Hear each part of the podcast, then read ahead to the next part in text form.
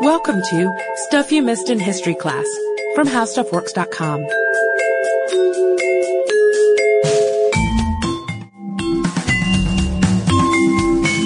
Hello and welcome to the podcast. I'm Sarah Dowdy. And I'm Deblina Chakraborty. And I know we've been talking a lot about Europe recently, the Bourbon family and all of that, but we're going to venture to the New World today and talk a little bit about the conquistadors. And uh, something funny I've noticed in a lot of our New World episodes, but the settlers and the conquerors are always completely focused on one thing. And unfortunately for them, that's not like how to get food, how to farm correctly in an entirely different environment. It's always, always gold, even when they're in a place where there is definitely no gold as we know now. Yeah, we know that now, but at the time, it was kind of no wonder that they were so interested in it. Uh, for example, the myth of El Dorado had spread like wildfire from the conquistadors and onward. Here's one account, and I found this one in David Grann's The Lost City of Z, which is a pretty interesting book about El Dorado in general and one man's quest for it. And this quote is from a 16th century historian named Gonzalo Fernandez de Oviedo. And you're going to notice pretty soon that El Dorado starts off not as a city, but as a man. Here it goes. The great lord goes about continually covered in gold dust as fine as ground salt. He feels that it would be less beautiful to wear any other ornament. It would be crude and common to put on armor plates of hammered or stamped gold, for other rich lords wear those when they wish. But to powder oneself with gold is something exotic, unusual, novel, and more costly, for he washes away at night what he puts on each morning, so that it is discarded and lost, and he does this every day of the year. So much gold that you can wash it off in a day. That's pretty Sounds promising Yeah. if you're a conquistador. So pretty soon the man, this king who covers himself in gold dust, comes to mean a kingdom, El Dorado, a whole city of gold.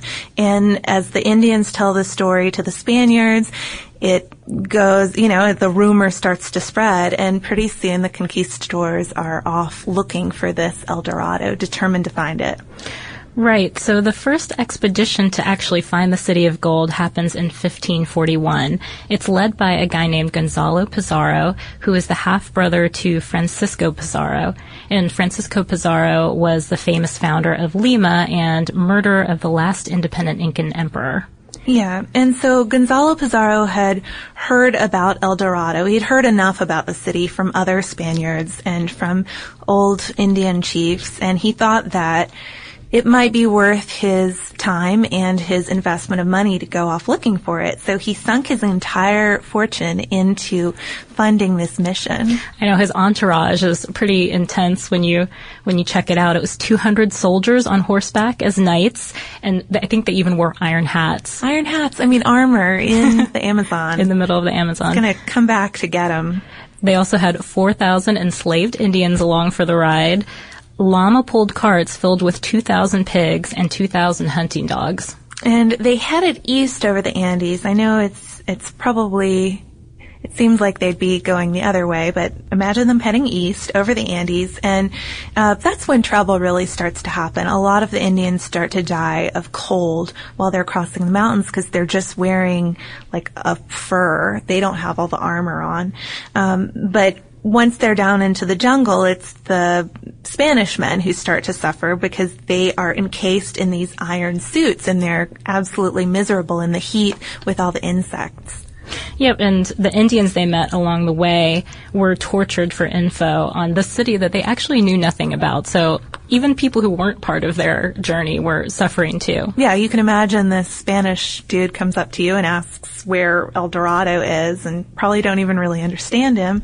You've never heard of El Dorado. So it's a very bloody scene and um, eventually the party starts to die. I mean, it, in larger, larger numbers because they're starving.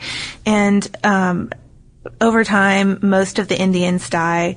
The animals die of the heat, and finally, even most of the dogs have been eaten. So to survive, Pizarro decides the only way to get through is to split up the party, send half of the group down the river to hopefully try to find food.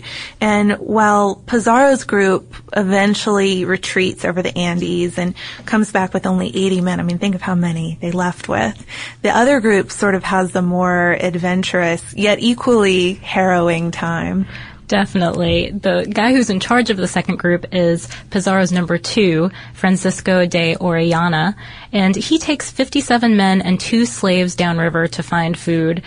And they don't know what they're going to find out there, basically. So just an example of some of the things they ran into. They happened to have Dominican friar Gaspar de Carvajal along for the ride, and he kept a diary of things that went on during their journey, and he described the men mad with hunger. He says that they were actually so hungry that they were reduced to eating their shoes and belts, which he said were, quote, cooked with certain herbs. Which for some reason that makes it sound just doubly worse to me. I know that you're trying, you know, like trying to make it real food. You can almost see it softening belts, animal flesh. I don't know. It's risky too to go pick random herbs out of the rainforest, but you know the group decides to see what's going to happen. They're they're clearly starving if they're reduced to eating their shoes and belts, and their the point of their whole mission was to find food for the other guys and bring it back. They know that's not going to happen. They're not going to be able to make it back to the rest of the party, so they decide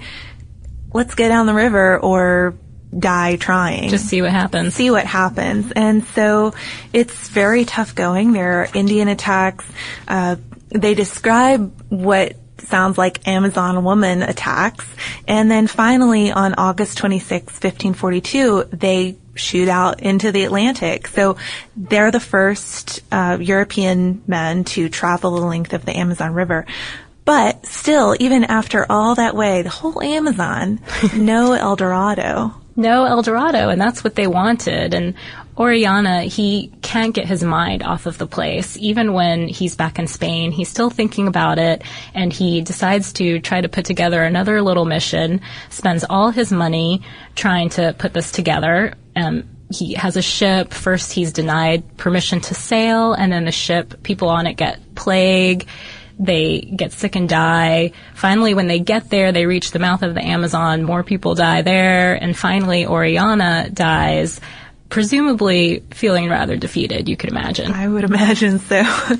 um, so, I mean, that sounds, that's our first trip down the Amazon and it's, um, the events that came immediately after it. And it sounds pretty bad already. It sounds like it can't get a whole lot worse looking for El Dorado. But as bad as that 1541 expedition sounds, the truly notorious mission came two decades later in 1560. And the leader of that party, um, Pedro de Ursua, wasn't the issue with the mission, or at least it seems. He's described by historian Bart L. Lewis as a 35-year-old wunderkind, and writer Stephen Minta described him as a handsome and respected soldier, um, but still a soldier who had some misjudgments, including bringing along his mistress on this trip to the Amazon.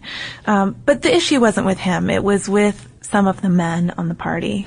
Right. So the men that he brought along with him were considered undesirables. So getting them away from settlements and into the rainforest was actually thought of as a pretty pretty good thing, and it was. Um, one option to kind of minimize, I guess, the risk they posed to those settlements. But one of the men who was on the expedition, one of those undesirable characters, was a guy named Lope de Aguirre and uh, he sort of was the instigator. He's got quite the reputation. Maybe you've seen the Werner Herzog movie about him, but he's um yeah, we'll find out soon. He's a pretty wild guy.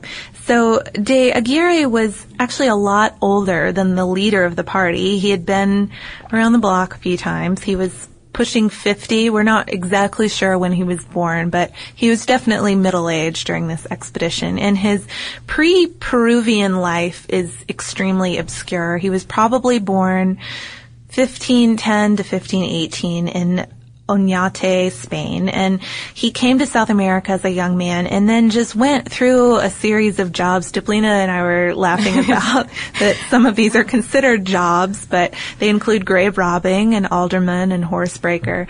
Uh, so he yeah, got was, got out of the grave robbing business early on, I guess. Can you imagine that job posting? Wanted. Grave robber, eight dollars an hour. Yeah, well, that would be good money. Better than um, El Dorado hunting, it seems. Right. Um, but Aguirre didn't really like Spain. I mean, if he had come to the colonies with a love of Spain, he lost it pretty quickly. Um, he served with Gonzalo Pizarro, who was you know, the earlier guy we mentioned. And when he wasn't rewarded for that service, he served in an uprising against him. And that was really just the beginning of trouble. Right. He spent a lot of time fleeing from one part of South or Central America to another, and he was pretty much always in trouble that entire time. Uh, just a few examples of things that he did. He broke a law against hiring Indian porters and was punished with 100 to 200 lashes and salt in the wounds, which sounds rather painful. He stabbed the magistrate who sentenced him in his temple and escaped the city of Cuzco in disguise. And he also fought with rebels, then against them, and he wounded his leg and hand. And finally, he had a daughter with an Indian woman, which was considered controversial at the time. So, I mean, the basic situation here is that he needed a way to escape from his reputation, redeem his name if he could, um, or just go off the map. If if he couldn't redeem his name, start something new away from uh, what he considered civilization. Uh, folks in charge didn't mind this convenient way to get rid of kind of a troublesome guy. So on September 26, 1560, Aguirre joined the expedition and uh, went looking for El Dorado. And El Dorado is thought to be at the headwaters of the Amazon River, so that's where they were headed. Yeah, the Amazon was kind of attractive to them now, and uh, I guess they had sort of changed their mind about the exact location that they thought it was. But part of the way into the trip, Aguirre, he started an rebellion against Ursua, who he thought was too cautious.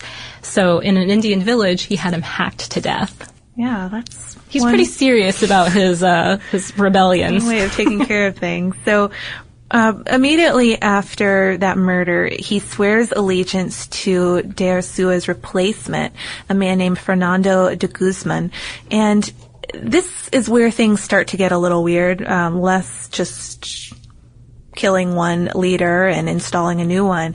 He raises Guzman and the party as a whole raises Guzman to king. So he's not just the leader of the party. They're swearing allegiance to him as king. Forget the king of Spain. Uh, so uh, yeah, this is their first act of uh, disobedience to the crown. But this guy Guzman doesn't really suit Aguirre either, and he's murdered too, as Aguirre later writes in a letter to the King of Spain about the murder of de Guzman. He he says this: "They appointed me their field commander, and because I did not consent to their insults and evil deeds, they tried to kill me." and I killed the new king, the captain of his guard, the lieutenant general, his major domo, his chaplain, a woman in league against me, a knight of Rhodes, an admiral, two ensigns, and six other of his allies. It was my intention to carry this war through and die in it, for the cruelties your ministers practiced on us, and I again appointed captains and a sergeant major. They tried to kill me, and I hung them all. That really gives you the gist of Aguirre's decision making process. Yeah, for, he does not mess around. No, he doesn't. Anybody who opposes him might as well be dead. Um, so he himself is the new head of the party of men, and he supposedly said that, quote, I am the wrath of God, the prince of freedom, lord of the tierra firma and the provinces of Chile. And from there, he sailed down the Amazon, or perhaps the Orinoco River, we're not sure, and kept killing, massacring pretty much all, a lot of people that he met along the way, and 39 people in his own party too. A witness in the party later wrote that Aguirre was so sure that his soul could not be saved that he might as well commit acts of cruelty and wickedness by which the name of Aguirre would ring throughout the earth, even to the ninth heaven. So he figured, I'm not going to heaven anyway, so I might as well just be as bad as I want to be. Yeah, and the reputation spreads, and by 1561, when he takes the island of Margarita off of what is now the Venezuelan coast and displaces a bunch of Spanish settlers, he's notorious. Um, the Spanish armies know who he is and they're out to get him. Taking the island definitely means war. Um, but when he learned that the king's armies in Venezuela and New Granada were after him, he writes off this letter to Philip II. And uh, you can find the whole letter online. It's pretty interesting. But it's a mixture of very rational complaints and just complete insanity. Like, it sounds like Aguirre out in the rainforest who's gone off his rocker. But luckily through a letter and not in person. Luckily for the king, luckily anyway. for the king.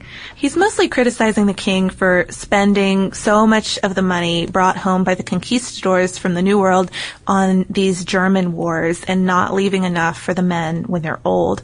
Um, but the most famous part of the letter, even though it's coming from a man who has clearly gone crazy, seems like actually it's pretty good advice for future El Dorado missions. He writes, I advise you, King and Lord, not to attempt nor allow a fleet to be sent to this ill-fated river, because in Christian faith I swear, King and Lord, that if a hundred thousand men come, none will escape, because the stories are false, and in this river there is nothing but despair. So finally, the king's armies do catch up with him, and they capture him after he crosses back to the mainland, but not before he has a chance to murder his own daughter.